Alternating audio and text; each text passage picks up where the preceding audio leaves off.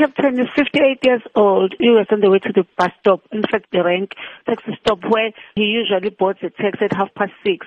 When he, he was accosted by a maid, unknown maid, who fired shots towards him twice, once to the forehead and one on the side cheek, on the right cheek, and then he died instantly. Immediately, according to the eyewitness, the, the red polo came close and made a sudden stop and the suspect was seen jumping into the red polo and then they fled in that getaway polo.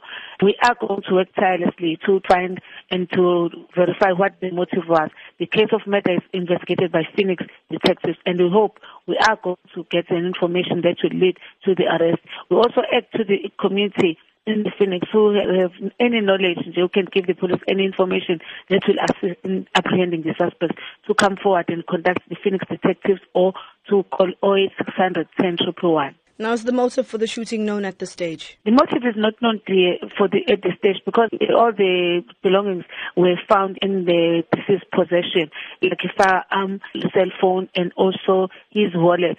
All what he had when he left home was still in his possession. Now, is the identity of the police officer known? Yes, it's Captain Simelane stationed at Point Communications. Has the police been in communication with the family? Yes, we've been with the family. I was coming from the scene and from the families. They are very traumatized. You can see even in the face that they couldn't even talk, but they were trying to cooperate with the police and also with the people that were around there.